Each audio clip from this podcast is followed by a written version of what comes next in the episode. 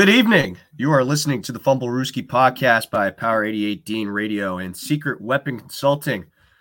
Hello, everybody. I'm Chris Kostich. Alongside me, Adam Wright and CJ Madero says we got a good lineup for you here as we'll be talking about the Pats getting their butts kicked 38 to 3, worst loss in Bill Belichick's career.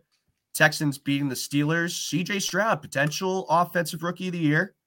We'll also be talking about our week four top three, bottom three, as well as the toilet bowl. Broncos coming back to win 31 28 after being down 28 7 versus the Bears. And of course, our Fumblerooski fan box. And I'm going to be listing out you guys' suggestions of who was the MVP through the first four weeks of the 2023 season. Man, I guess we'll just start. We'll just start right into it. Pats, Cowboys. Not I'm I'm sick right now. I don't know if anyone could tell. I have the common cold. I'm gonna blame this on the Patriots, making me sick right now. Uh, but I also wanted to use this time to lead into the trivia for this week. So, seeing that this was the worst loss of Bill Belichick's head coaching career, the 35 point loss, Adam and CJ, I was gonna have you guys try to guess the five previous times before that, basically. So that they were blown out. Yeah, the five worst losses prior to that.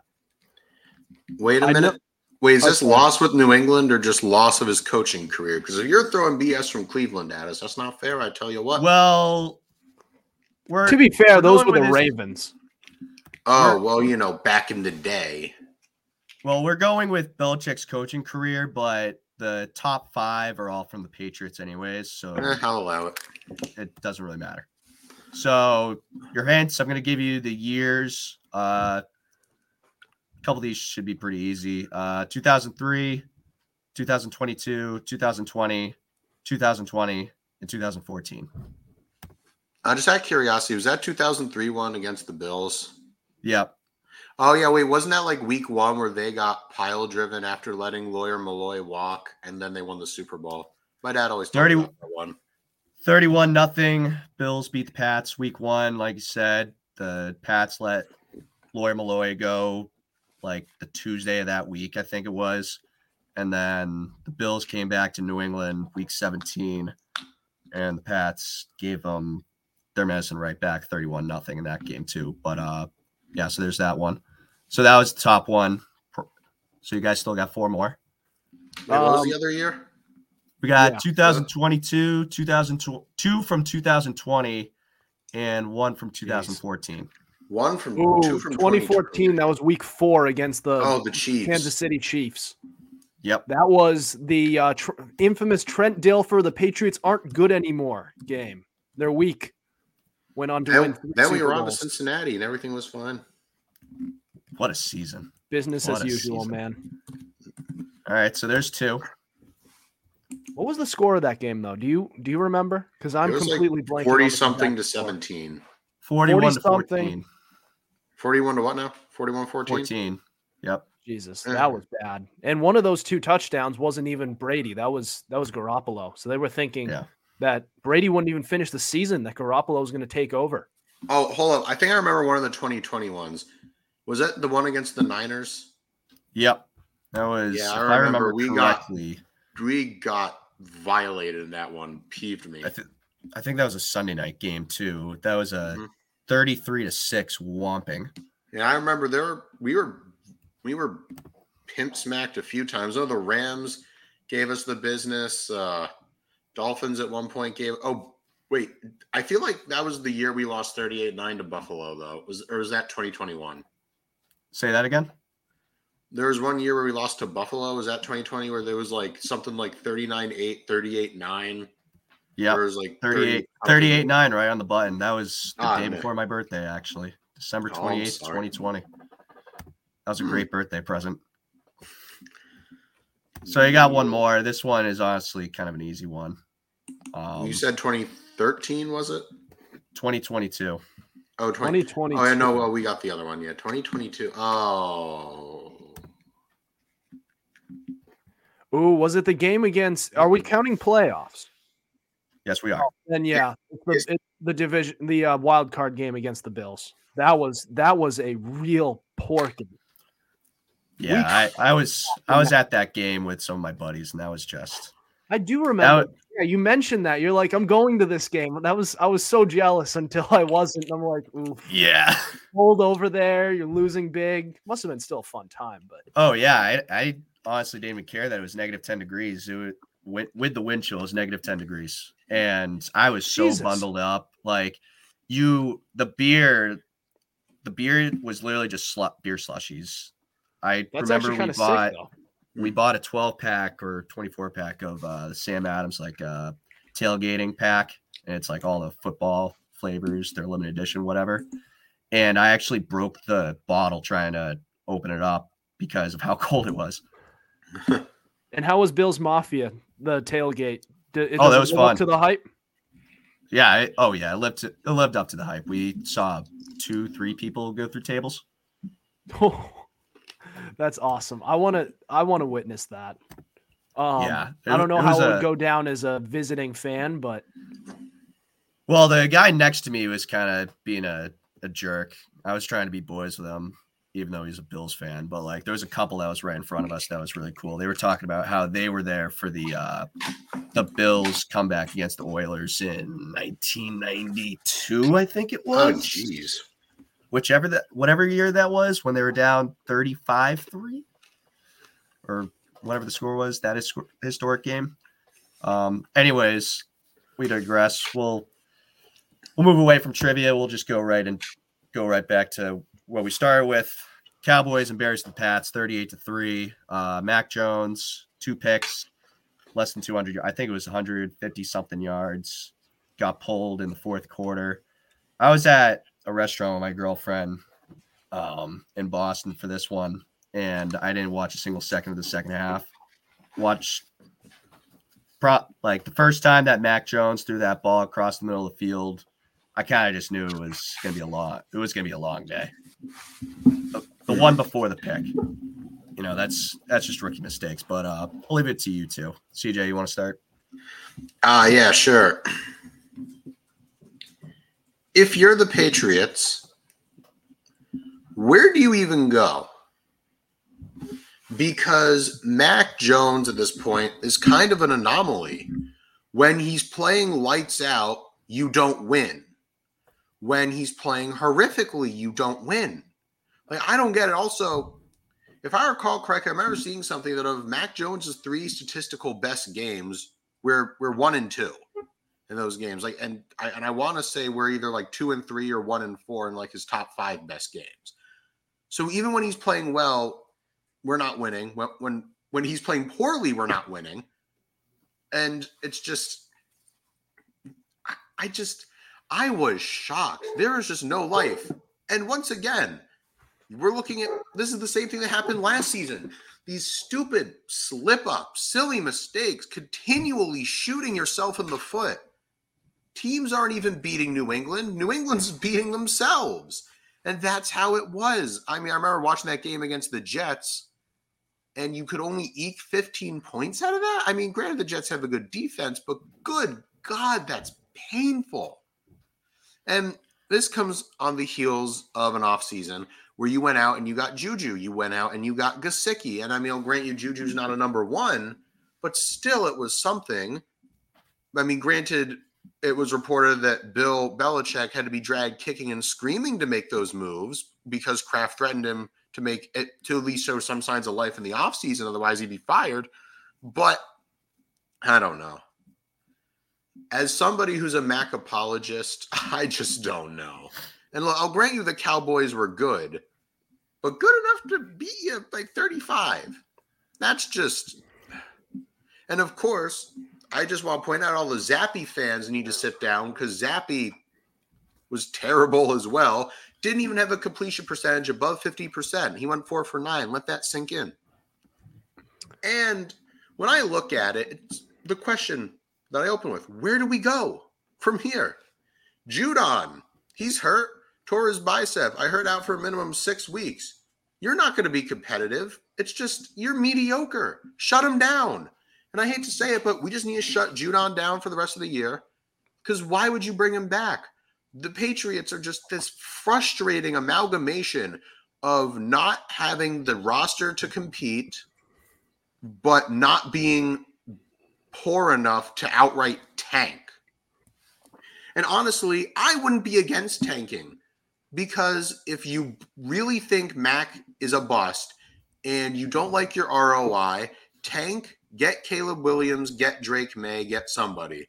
Or if you like him, Mac, you know, tank and grab that Penn State offensive tackle Fashanu or get or hopefully Marvin Harrison Jr. But mm-hmm. this isn't sustainable. And I know I've been going on, but I just want to say one thing. One thing more. You're running out of things for me to say. Believe me, you're forgiven. But here's my big takeaway. Some blame has to be laid at Belichick's feet. And I know the old head Patriots are, you know, are just they're repulsed by this comment, but it's true. They'll say, "Oh, but Bill can only coach him so far." It's the players. It's the players' fault. Well, here's the thing about the players. Let me tell you. Who put this team together? Who's the GM? If you, if Bill does not like the state of the roster, he has himself to blame. You did not do enough to address receiver. You did not do enough to address the offensive line. So so yeah, this is your fault. And don't say that trading for Vederian Lowe and Tyrone Wheatley count as moves.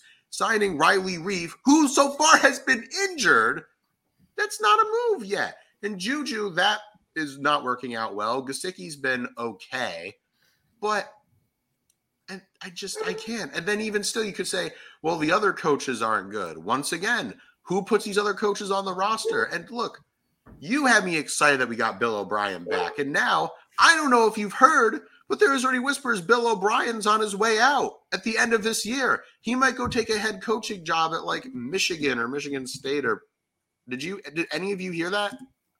I actually have not. Have not heard that. Are you typing yeah. it right now?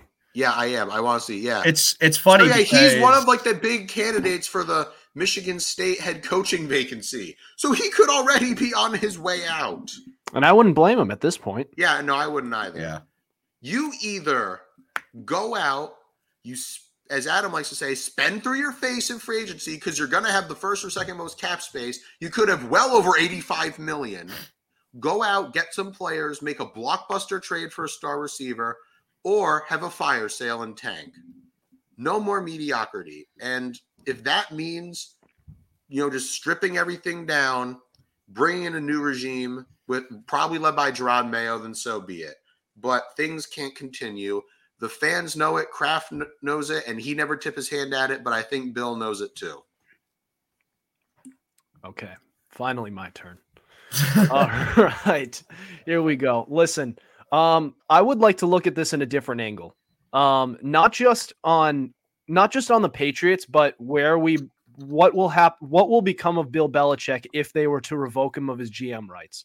CJ makes this point all the time. He's probably going to quit as a G, as a head coach out of spite too. And he's going to and there's going to be no shortage of teams that will want him on their team.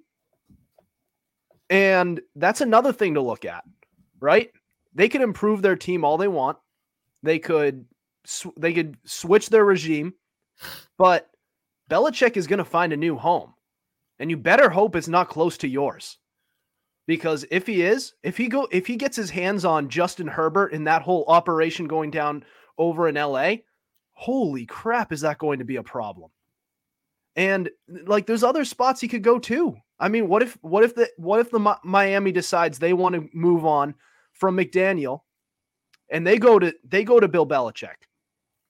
with that defense over there, with that offensive operation, I'm just saying, like, I Bill's time may be up here, but if you give him a clean slate and some better talent, then he's going to he's going to do pretty well because we saw how he, how he was with Brady.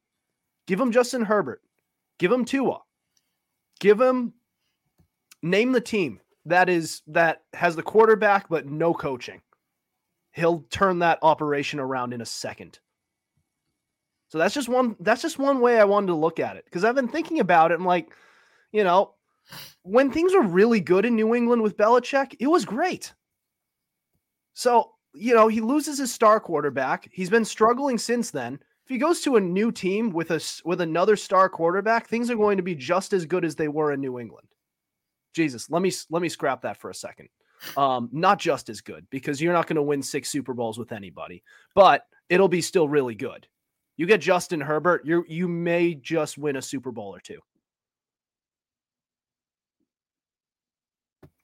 Sorry, That's the point I just wanted to make because I don't think anybody, CJ, you're also muted. That's just a point I wanted to make because everyone's talking about, well, Bill needs to be out. Okay. Well, what then? And then everyone talks about New England. What about Belichick? Do you think he's just going to retire? No, he wants the coaching record. And he also might want to take some Super Bowls with him. Just saying. Yeah, especially since, you know, back in 07, Don Shula ripped the Patriots after Spygate happened. And you know that Bill Belichick has that grudge against Don Shula because of it, and he wants that coaching record more than anything now. But you know, it's you're at the point where you're looking at Belichick and his record without prior his record prior to getting to New England, and especially that first year in New England, uh, losing record, and his record without Brady hasn't really been great to say the least. And now you come into this year, you think it, you know, I, I didn't think that it was going to be a Super Bowl year by any means, but this was definitely supposed to be at the very least an improvement year. Yeah. And we thought, and through the first three weeks, we, at least the first two weeks, we thought that we were going to get the old Mac back. Mac had a pretty solid week one. He, granted, the problem is he's kind of regressed since then. And we thought that since Bill O'Brien's in town, it's going to be a lot different. Going to see a more explosive offense. Going to actually take some chances with how good of an offensive mind Bill O'Brien is or used to be at this point. But it's we're we're now at the point where we kind of seem to be in the same problem as last year, where the coaching has yeah, play calling, coaching has once again kind of just throw been thrown out the window. Not a lot of great play calls. We're not being aggressive enough on offense. And now on top of that, too, you got the defensive injuries to Judon. Judon's probably going to be out for the year. Gonzalez is probably going to be out for the year. You got bums like Myles Bryant having to cover CeeDee Lamb. Jonathan Jones is still out. You know, it's it's starting to be that dumpster fire. And like you guys said, it's probably not, we're not going to see this team tank. Now, here's a question I want to pose to you guys. Depending on where this team is come the, the trade deadline, could we possibly see a move at the trade deadline, potentially depending on how the team's doing? If the team's still in a playoff spot, do we see the Pats make a move at the trade deadline? Or if it's just it's just clear we're not going to get anywhere we start unloading. The problem is this isn't the ML this isn't the MLB trade deadline where we you trade away your star players or even just average level starters and no. you can get you can get a king's ransom. In in the NFL, it's honestly quite the opposite. Where you trade your star player, you might just get like a third or fourth round pick. Unless you're the unless you're the um you're the Bears who got two first round picks for Khalil Mack, that was cool. Or that's what I mean though. you got the Cowboys I mean, who traded you, so you, you want to give away like Judon? No, not necessarily. But what I'm saying is, you got a lot of these teams that have great picks. Maybe we see something at the depth. Jeez, maybe we do trade Judon. I'd rather us not trade Judon, but that might be the man. only guy who fetches a first round pick. That's my only problem. Exactly. That's the only problem. And we're we're already wasting first round picks on defensive players when we could be using it potentially on, say, Marvin Harrison Jr., name that we just brought up, or another great receiver. We could have, Adam, you brought this up plenty of times. We could have used that pick on uh, Smith and the, the Smith and Jigba. Can't say his name, but they, yeah. Of course, could, if you drafted him, he would have gotten hurt, or he probably would have shut him down for the whole season. But you know, it's yeah. whatever. He already did get hurt, by the way, and also Yeah. he out, he's Yeah. he's looking more and more like the worst wide receiver in that draft. Um, Mm. but he, he has time. He has time. I'm s- I still believe in him. But Jordan Addison, Zay Flowers, those are two wide receivers who've been doing really well. They could have Yeah. gotten them, and there's some second and third round picks who they could have gotten too, who are doing pretty well. Um, Puka Nacua as well. I don't. Where was he drafted? Was he was he drafted like he was Fifth drafted, I but like yeah, I was about to say fourth or fifth. He didn't play at all last year at BYU because he had an injury. He's on pace to have an unbelievable year. 500 yards a quarter of the way through the season. You're halfway to a thousand yards. More than halfway. He is 501. Holy he's broken all that's- of he's he's broken all of that's Anquan thing, Boldin's. but, yeah, Um, notice how some of the best, and some of the biggest. Se- I'm sorry, Chris. Uh, notice how some of the craziest seasons you have seen from a wide receiver have come from the same guy throwing to him. Starting to see a trend here. Just saying. Yeah. Cooper Kupp, Calvin Johnson, now Puka Nacua. And it's crazy too because we're seeing Stafford as like a guy that's on the downslope right now if we're considering like stat wise, but he's still he's still getting it to playmakers. That's the thing, and that's sometimes all you got to do as a quarterback. If you can still get it to your guys, then you don't need to get rid of your 35 year old quarterback or or however old Matt Stafford is right now. Yeah, I think his like yards are still there, but the touchdown to interception ratio is a joke. Three to five. Yeah. Yeah, that's that's the only issue really. Yeah. He's We are he's getting still off topic, producing. Yeah. Uh, so we'll move on. Uh, we'll take a quick break when we come back. We'll talk about Texans and the Steelers here on the Fumblerooski podcast.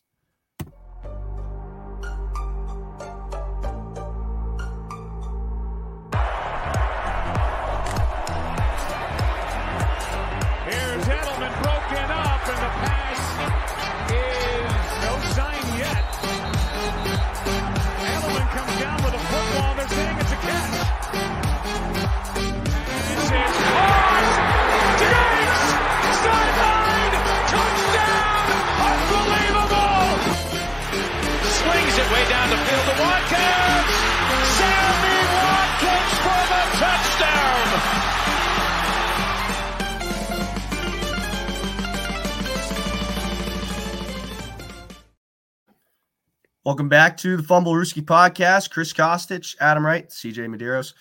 As Texans, another upset this week, if we want to call it that. Uh, granted, how bad the Steelers have been playing, but definitely not what anyone was expecting, to say the least. Texans just routing the Steelers 30 to 6. Uh, Kenny Pickett went down with an injury in the third quarter. Uh, see how long he's out, maybe a week or so.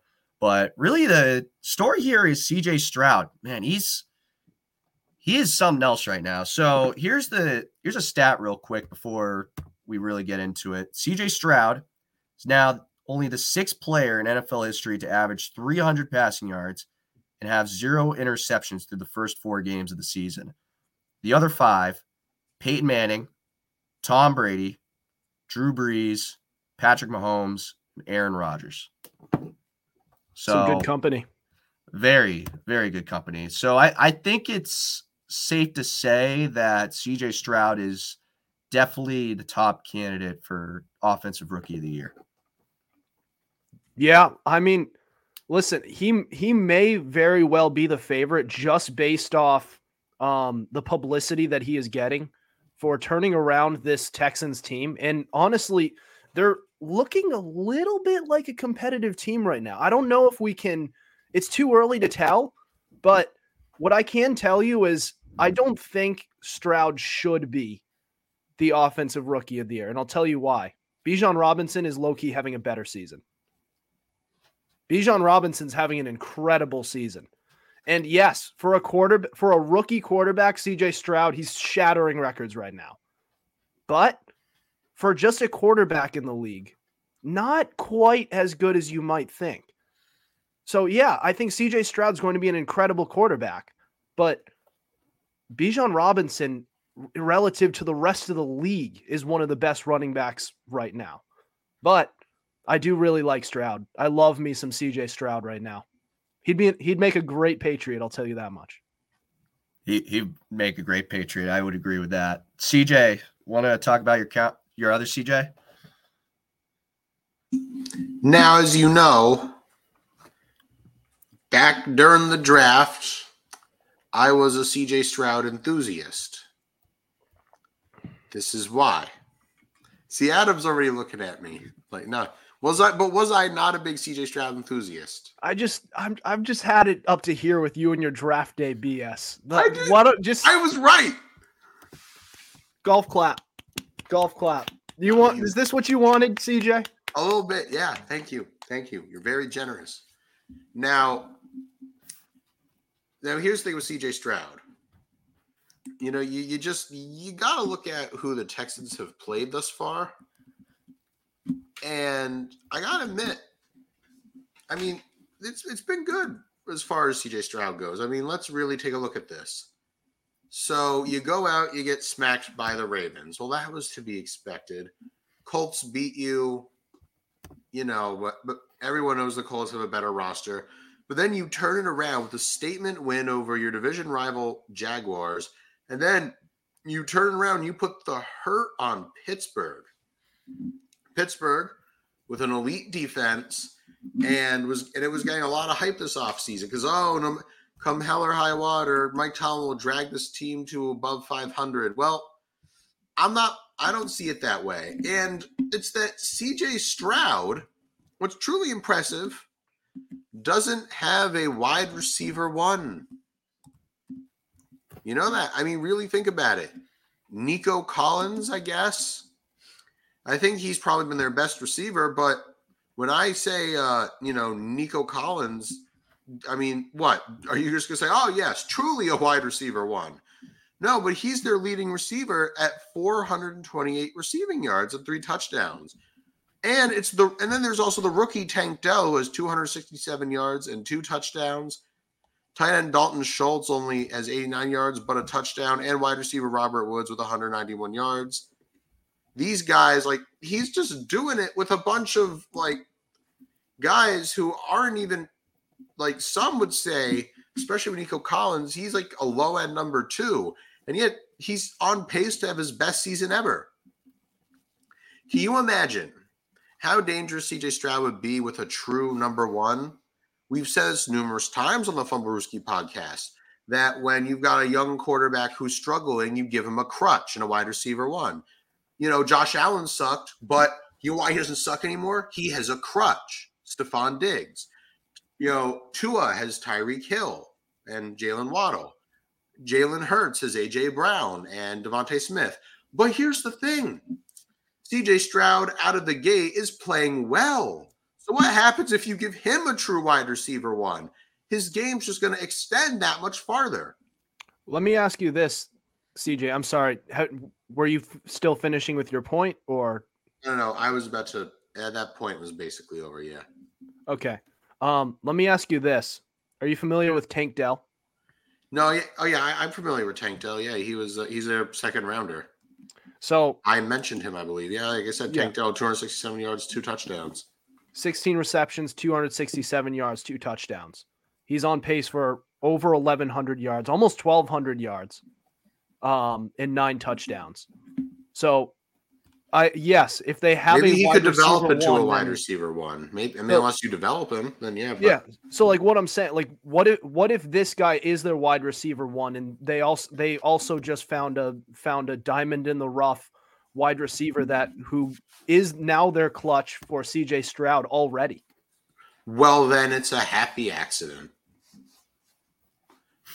And Put it then, that way.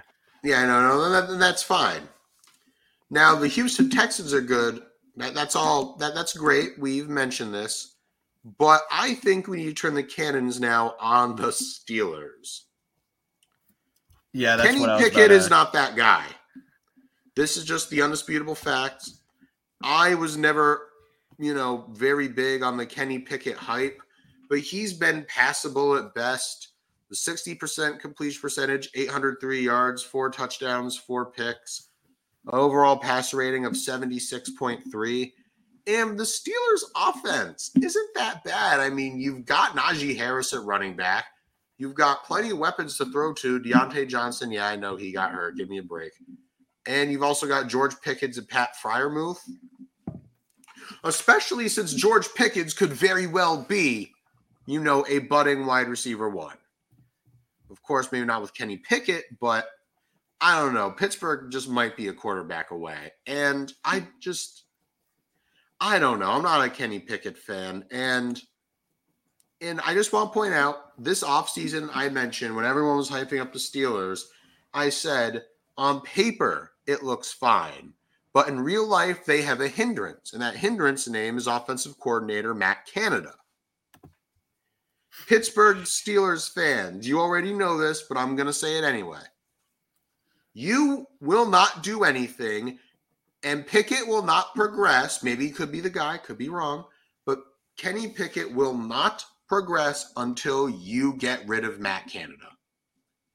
And the worst part is, I don't think Mike Tomlin really wants to. In fact, I think he's that kind sucks about the. Sorry, CJ, you can finish. No, I was just saying, and what's worse is that he knows the fans want Canada gone, and he's not doing anything about it. In fact, have you seen him be asked about? If anything, he's kind of thumbing his nose at the fans, saying, "Oh well, too bad."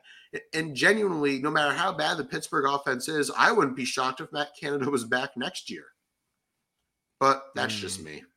That's the thing that sucks about the Steelers. You know, it's you know, um, the Steelers hate change, especially and especially when you look at the Steelers historically. Even like their head coaches, they've only been through three head coaches in the last fifty years: Chuck Noll, Bill Cowher, Mike Tomlin. They they're not a fan of change, and that's probably what's going to end up being the downfall. Is and may, maybe in a godsend for Steelers fans, Matt Canada gets fired uh, halfway through the season, but probably won't happen, it, which sucks for them because since Matt Canada has taken over as the offensive coordinator back in 2020 or whenever he took over, they have yet to put up a 400 yard game as total as an offense. Oof. I didn't realize it every other every bad. other team in the league has done it at least three times. Jesus. That makes Patricia look good. Literally. Like how I, I just can't believe that he's still around. You, you have three, four straight seasons where you don't put up over 400 yards as a total offense and you still have him around. What is this? What are we doing? What are you doing, Pittsburgh? It's it's basically the same thing as New England at this point. Swallow your pride and get rid of the man. Who cares if it if you're changing stuff up? Just do it. Just do it. Your offense will. If Mike Tomlin, Mike Tomlin was calling the plays, they would have a 400 yard game or at least come close to it. I swear. If Mike Tomlin was to take over play calling duties, and they kick my, Matt Canada out tomorrow, they will. Who are who are even the, they playing next week? I don't even know who they're playing next week. They're playing. Hold up. I'm I'll find it pulling for up you. You right can now. keep talking. They're I'll playing. Okay, but next week. Okay. they're playing the Um, Ravens. Ravens. Yeah, that's. They probably won't put up 400 yards, but damn, the offense will look so much better without Canada against the Ravens, especially with how beat up they are. It's unreal. I it's unreal. And you know, we can get into if Kenny Pickett's the guy. I've never I'm with CJ. I've never really been a Pickett guy. But damn, man, it's it's like the same thing with Mac. You you gotta give him a chance with somebody, and Kenny Pickett's not gonna get a fair chance unless they get rid of this guy. That's, you know, I that's my are, were you it. finished? Yeah. Um, I also wonder if, like, like two things can also be true at once, right? This is something that I that I used to say about Mac Jones and Matt Patricia. Like, yes, Mac, like Matt Patricia was a terrible, terrible offensive coordinator, had no business doing it. But I also think we had a right to be skeptical about Mac Jones. And like, look at what, look at what, look at what CJ Stroud right now is doing over in on the Texans. Not a very desirable situation. Their coaching might be a little better, but he's still making the most of the situation he's in. We know that we it really does look like he's the guy. With Mac Jones and Kenny Pickett in not favorable situations, they still look a little iffy. Like yes, they show some flashes in the same way that the Kirk Cousins and Dak Prescott's in the world show flashes. But does is that is that the end goal? Do we want those guys who are kind of middling, who are oh they're really really good with it when they have good talent, but in the not so desirable situations? I mean, we've seen we saw what Joe Burrow did in 2021, one of the worst offensive lines in all of football, and they still went to the Super Bowl. So he's the guy. The very next year, Patrick Mahomes, one of the worst wide receiving cores in all of football, won the Super Bowl, one league MVP, one Super Bowl MVP. We can clearly tell that he's the guy. So this is the thing about quarterbacks. They are guys who are, make the most of unfavorable situations because it's not going. There's so many moving parts on an NFL roster. It's not always going to be perfect. There's going to be some weaknesses that you have to overcome. Not everything is going to be perfect. So I think that's something we need to look at with Pickett and Mac Jones. I do. CJ, anything else to add? All right, we'll move on. We'll take a quick break. When we come back, we will have our top three, bottom three for this past week, week four. You're on the Fumblerooski podcast.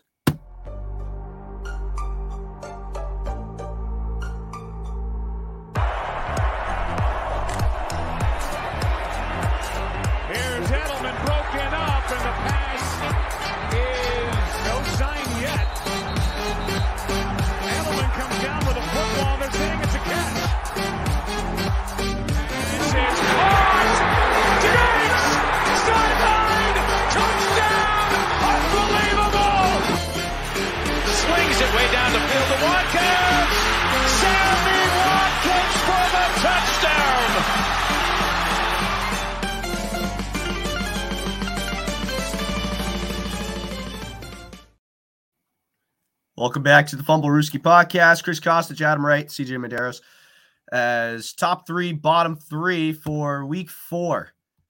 We did top five, bottom five last week. I decided to shrink it down to just three, but we will have two honorable mentions. Adam and CJ, I'm just going to list these off. You guys say if you disagree, agree, add, keep, yada, yada. So we'll start with the top Texans Commanders, Ravens, honorable mentions, the Jets, and the Titans. What do you guys think? Okay. Um, CJ, you go first.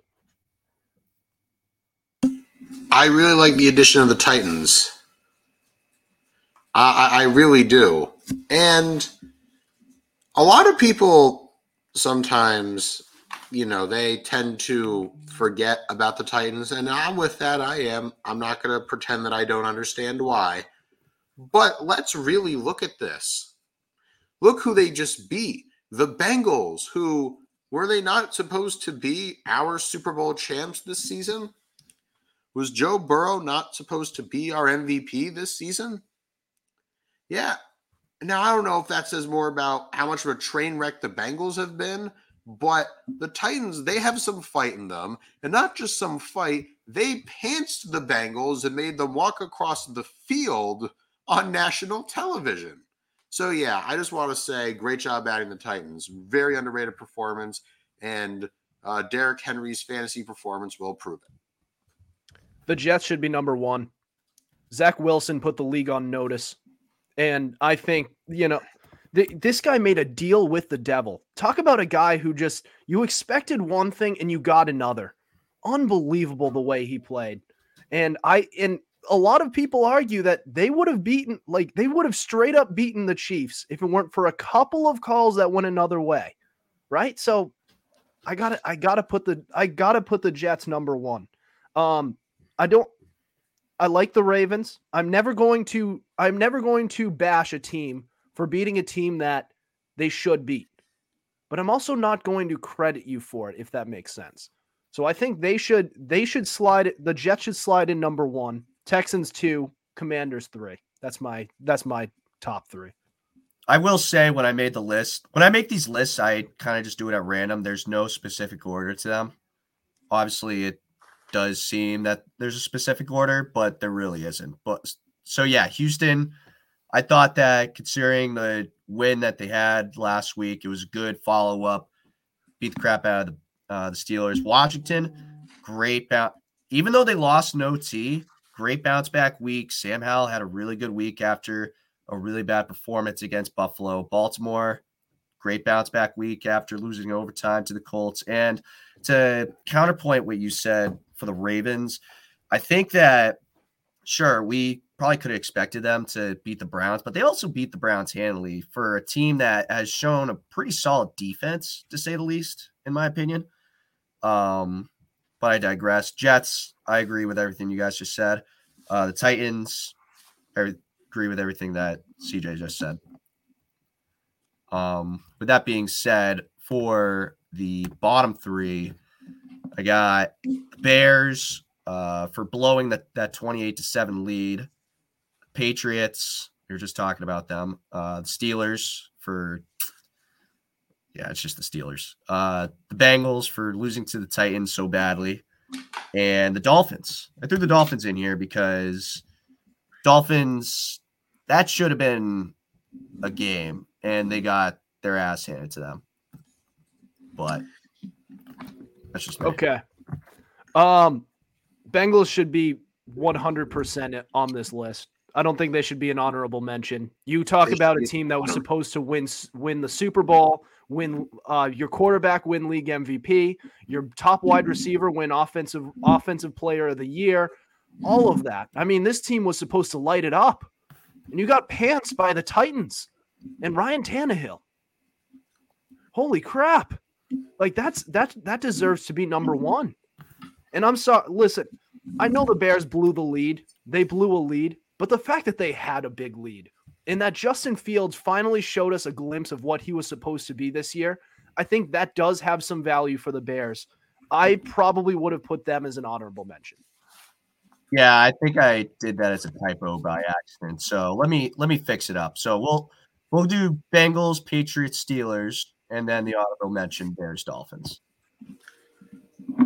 Yeah. You know something? The Dolphins are the only team that I feel really any shred of confidence going forward because their offense did show signs of life, but plain and simple, they just got outclassed by your big brother in Buffalo. Then the Patriots, we all knew, I mean, no one expected them to win, but ugh. Then there's Cincy. Like, what's your excuse for winning? You, I mean, for losing? You don't have one. And then Pittsburgh, you lost to Houston, and you were favored to win. That's just embarrassing. But overall, I would definitely call Cincy this week's biggest loser, and they're definitely bottom, especially of like play style last week. Another mention I probably could throw in there would maybe be the Giants from last night's Monday night game. Um, considering, I mean, the only reason why I didn't put the Giants on was it was kind of inevitable they were going to lose to the Seahawks because a you got Daniel Jones's 0-4 record on Monday night. He only has one win in prime time. I think it's like one and 12 now in primetime games. And on top of that, the Seahawks sacked Daniel Jones 10 times. But, you know, they, they didn't have Saquon. And the other problem was, too, they only had one extra lineman on the depth chart, basically. It's so their their line. It- It's been the story since their Super Bowl win, the last Super Bowl win against the Pats, was their O line. So that's that would be another, I guess, honorable mention if we want to throw it in there. But that's my three and two for bottom. I like it. There you go. It's a good list. Besides, All right. you know, but I like it. Well, whatever. It's a it's a good list. Uh, I'm I'm sorry. I, that that sounded very very passive aggressive. it's okay. It's I- okay. It's okay. We're all gonna di- we're all gonna agree and disagree on some things. I think the I think Cincinnati is is a good is a good one at the top of the list. Chicago's a good hon- honorable mention. It's a good one. Yeah. So we'll take a we'll take a quick break. Uh, when we come back, we'll talk about the Broncos and the Bears game, the toilet bowl. After this break.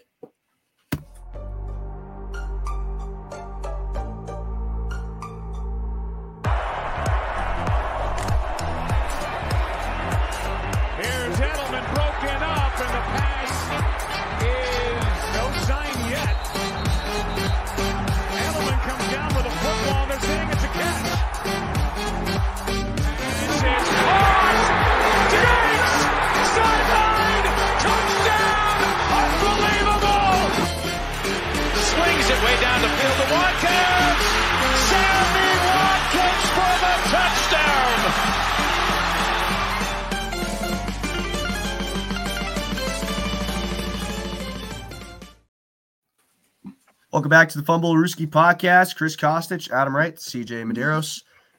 Move on to Broncos and their comeback win over the Bears 31 28. Bears were down 28 to 7 in the third, and then were able to come back and win in overtime 31 28.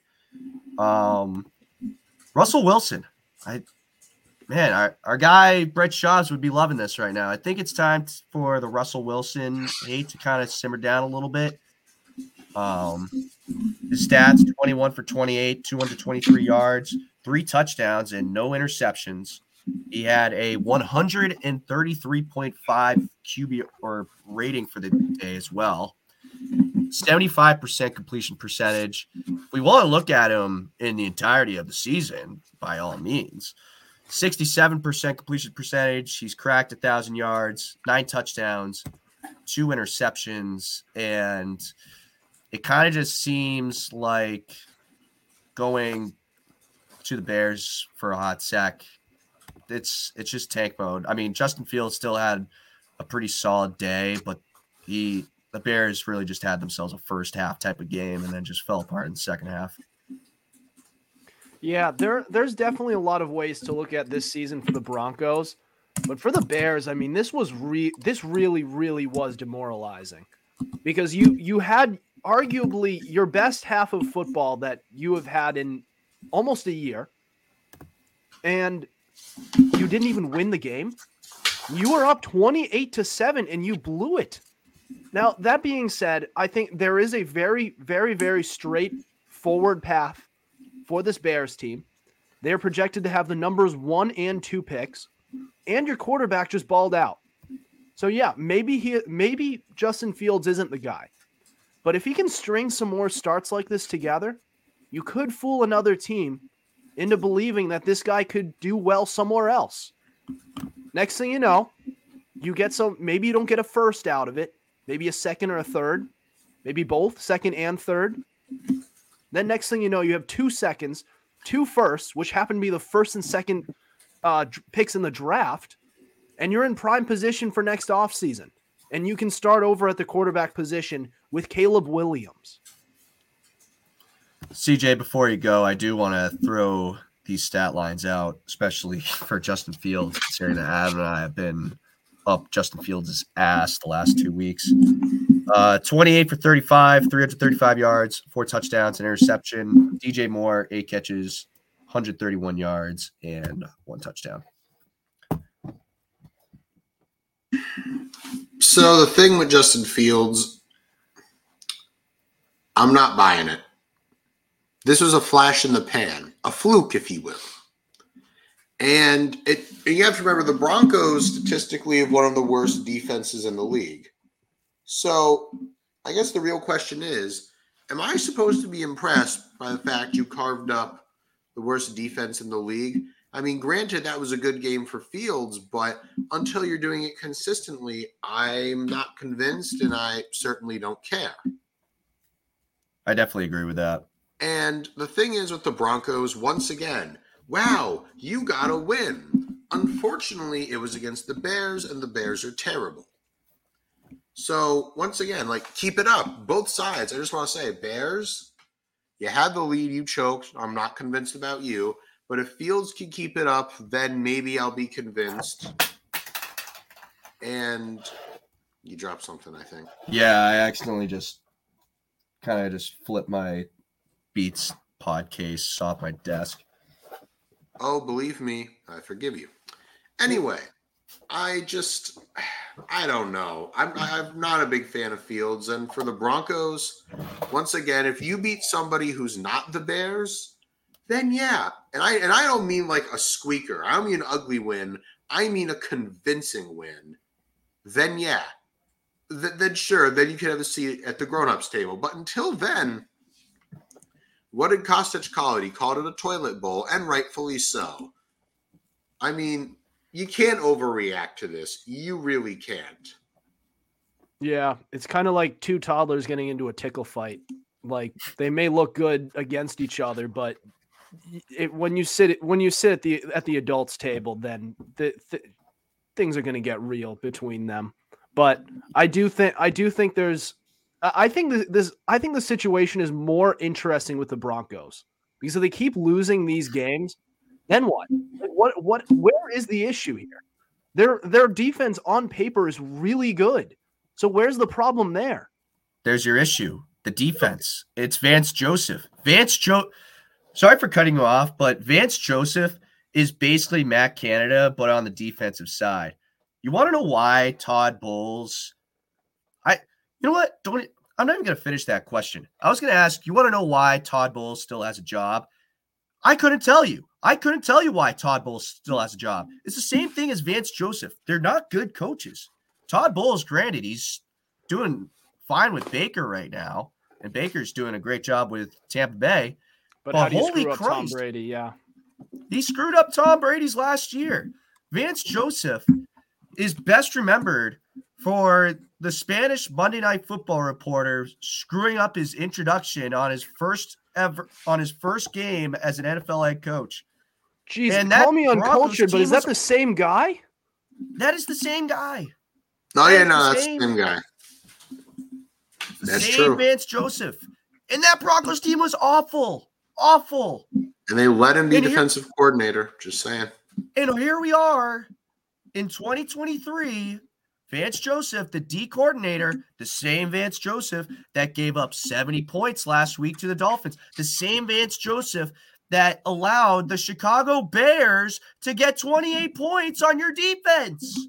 The Chicago Bears should not be getting 28 points on your defense. That should not be happening. The Chicago Bears are terrible. That's all I, I agree. It sh- I agree. It shouldn't happen, but like Amen. 70 points on Patrick Surtain and company? It's the deep Yeah. here, man. It's You had Sim- It's the you had Sim- coaching. you still have Simmons.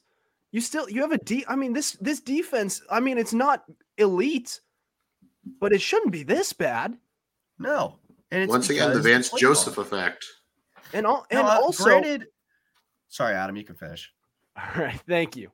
Um, and like all like also on offense, yes, statistically it has looked good, but if you give this the eye test, if you look at what's going on, Russell Wilson kind of disappears late in games.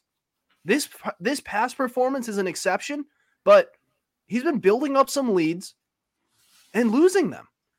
Like they were 0 3 going into this game and very well on their way to going 0 4. So I don't want to give I don't want to give their offense a complete pass just yet. So like like I just want to know like why like you can blame Vance Joseph for be, for them being 2 and 2, right? Or you know, just you know, just around 500. But to be 1 and 3 for you to be the for a defensive coordinator to be the sole reason especially when you have the personnel that you do I mean, you have one of the best young corners in the game, and he got you got that kid lit up. I mean, I just feel like there's like there's something seriously wrong with this team that goes deeper than the personnel and maybe even deeper than the coaching. Like, what is what the hell is going on? And you're you're about to have another top pick in this draft. They're top five right now. So, like, where where do you go from here? You're supposed to be competitive, and you're not. Oh, sorry, I thought I was muted. No, and like here's the thing too. I don't want to say it's the offense though. That's the thing. You know, Russ is still putting up the numbers. He's still. It's not like he's throwing for under fifty percent. He's he's throwing for almost seventy percent. He almost He threw for 75% this past week, and the offense is putting up 25 points per game for the Broncos team in general. It's, Hmm. you know, you still put up 20 points to the Miami Dolphins. Put up 31 against Chicago when you probably could have put up 50. You put up 35 against the Commanders. You, I don't even know what their week one was, but, you know, it's not like they're putting up, it's not like they're giving up 30, 50 points and they're only scoring 10. They're still putting up the numbers offensively, but defensively, they're not holding up. Defense wins championships. And where's the defense? Week one was against Vegas. Yeah, and, And- they put up 15 or 14, I think. Yeah, so that's that's another game where so they had thir- they were up 10 to 13 and even 10 to 16 at one point and then they they didn't come through. So they had the lead until the last 6 minutes of the game against Jakobi Meyers. It just But- it just amazes me how this Broncos team is in a Still worse bad. spot, worse worse spot four weeks in than they were last year. Two and two last year at this point, one and three this year.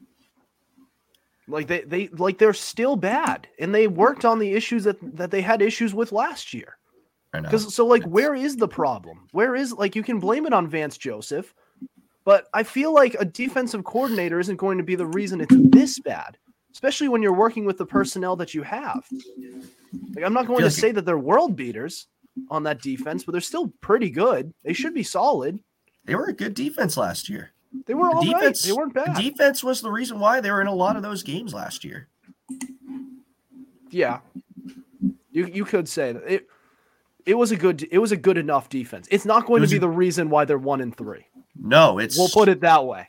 Sure, but last year, a lot of those games, like even though like the offense wasn't doing much, a lot of those low scoring games, the defense was still putting up their end.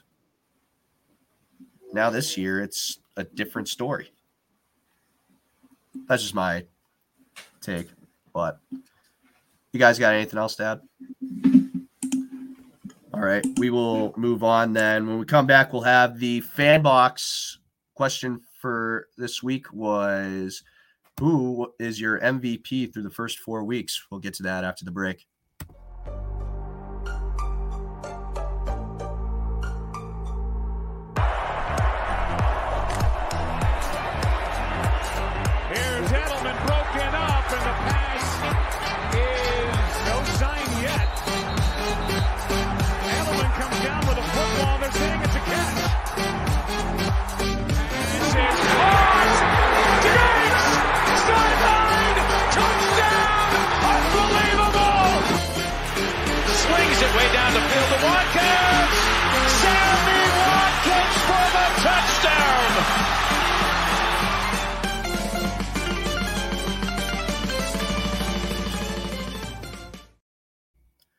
Welcome back to the Fumblerooski podcast.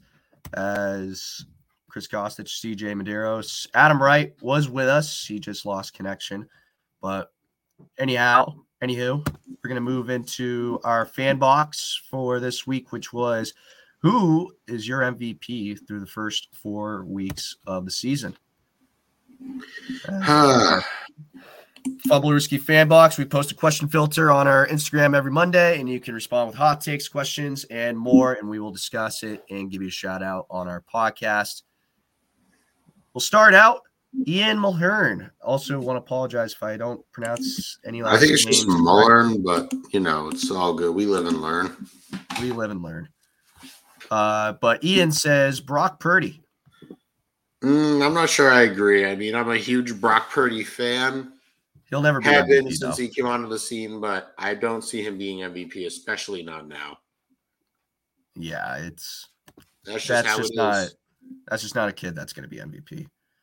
Uh, moving on, Owen Van Slack, Christian McCaffrey. This one, I could see. I, could I see like it, but non-quarterbacks don't MVP anymore. It's literally just most valuable quarterback now. yeah, it really true. is. And the last real MVP candidate, non-quarterback wise, that I can think of is J.J. Watt during that incredible run he went on, where he was second in MVP voting. or uh, wasn't Aaron Donald in MVP voting recently too? Yeah, probably. I, I believe so. Yeah. Moving on, Isaac Zanona, Zan- Z- Zonana. Zonana, Isaac Zonana. He says Tua is his MVP through the first four weeks. He's a Dolphins fan, but Yeah, I can't disagree. I just No, don't I'm really not see- against it. I'm not against it, but I just don't see it. Um, Nate Sloat, Josh Allen. Uh yeah, especially with that performance against Miami, how Miami was finally put back in their place. So yeah, you know, I, I could see it. Um, Who knows? Will this finally be the year Allen gets over the hump and gets MVP? Maybe. Um, I'm pulling up his stats right now. I kind of just wanted to look at his split stats ever since um that week one loss to the Jets. So we're talking. So since week one, so he had three interceptions, 236 yards, 70% completion percentage.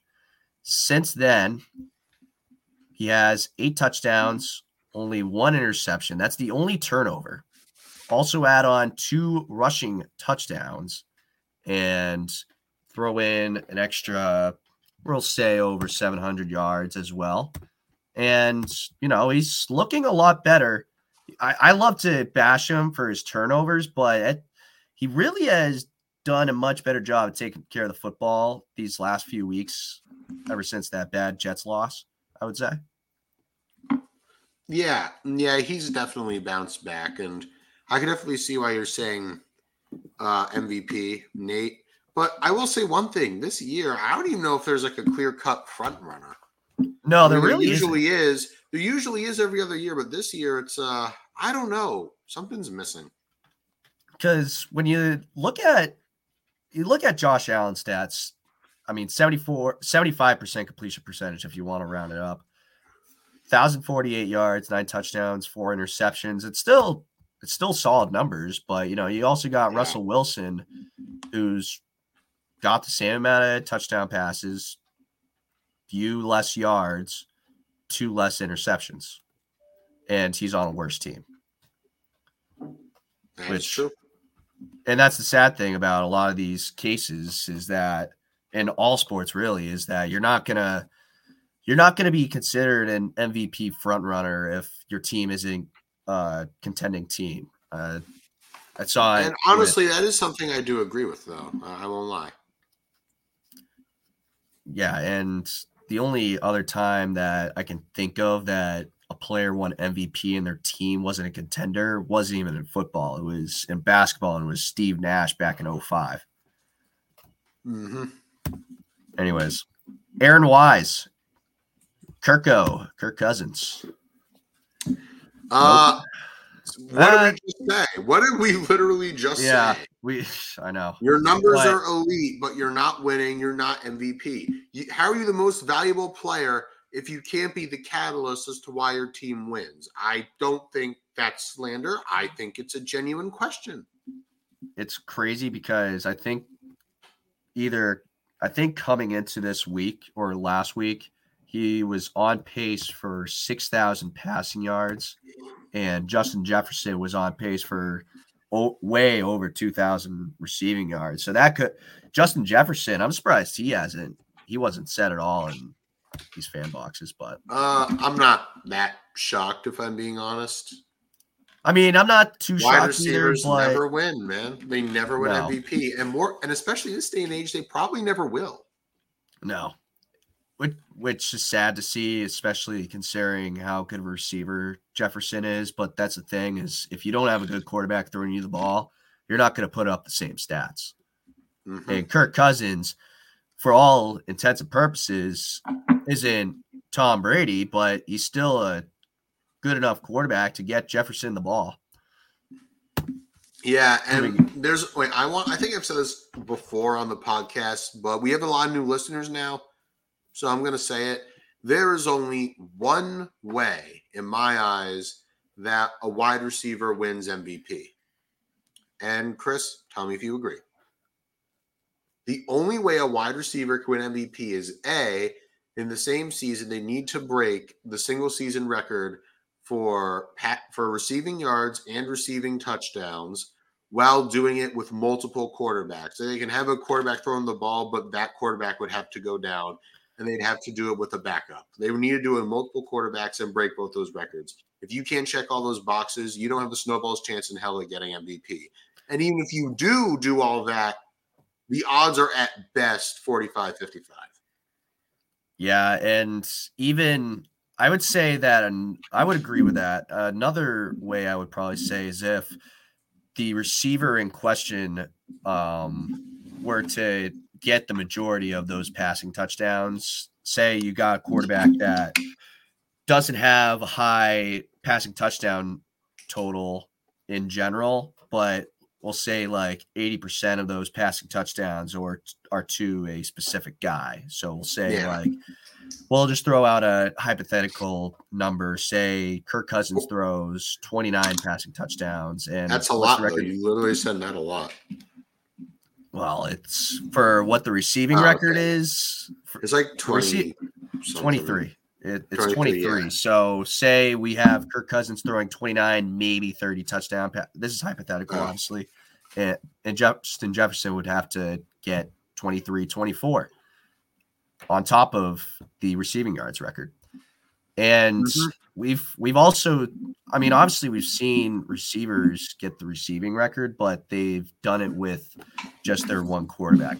Randy Moss broke the receiving record with Tom Brady. The only problem was Tom Brady broke his own broke his own passing record, Yeah. or had his own records to break.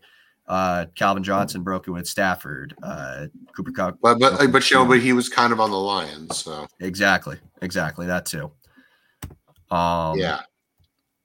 So the last one that we have here, John Warren says Jared Goff.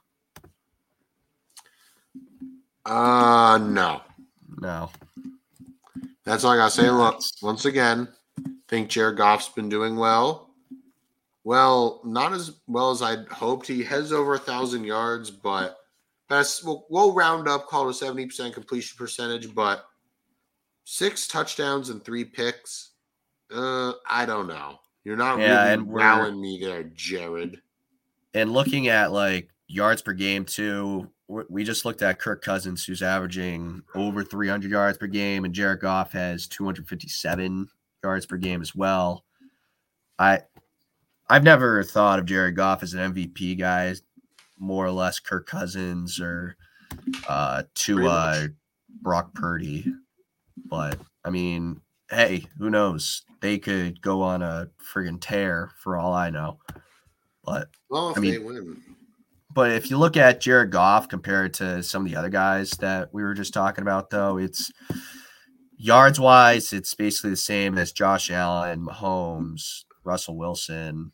Um, problem is he's got almost just as many turnovers as both Mahomes, Josh Allen, and Russell Wilson with less passing touchdowns. That would probably be my main argument, but who knows? It's Jared Goff. yeah. Uh, I don't view him as an MVP personally, but that's just me. Oh well. But that being said, that pretty much wraps up everything that we got here. Uh CJ, got anything else left to add? It's good to be back. That's all. I had to, uh, you know, take some time off because you know I, I'm in college. You know, not like you free people, but no. Yeah, right. And if there's any people, any Dean alumnus or Dean students listening, what's been keeping me from doing this? Uh, capstone. If you know, you know. yeah, I wouldn't know because I'm not Dean. But Uh, anyways, you know what? Maybe I'll explain it after. Maybe. I think I actually saw it in the archives when we were first getting this. this Oh, uh, you probably did. Yeah, I actually did see it in the archives. But um, yeah, that'll that'll do it for us here from Fumblerooski. Chris Kostich, CJ Medeiros. Uh, we thank you for listening, of course. Adam Wright, obviously with us earlier, but losing his connection. Uh, new episode, obviously out, going to be out right now. And we'll have a new one up next Tuesday, 7:30. Hopefully, we get some more great content. Obviously, I mean, looking at the schedule coming up, should be some pretty solid games, I would assume. You know, I you hope. got well Thursday night, you got Chicago, Washington. Great matchup. Wow. Jacksonville, Buffalo, and London. You got New York and Miami. Lovely. New England, New Orleans. Hmm. Yeah, not a the the good ones though, Dallas and San Fran, Kansas City, Minnesota. So hopefully we get some good content from those games. You'd think so. Yeah, you'd think so, but it's any This given is the Sunday. NFL. It's the NFL. It's any given Sunday. But for that, we say so long. Have a great rest of your week. We'll see you next week.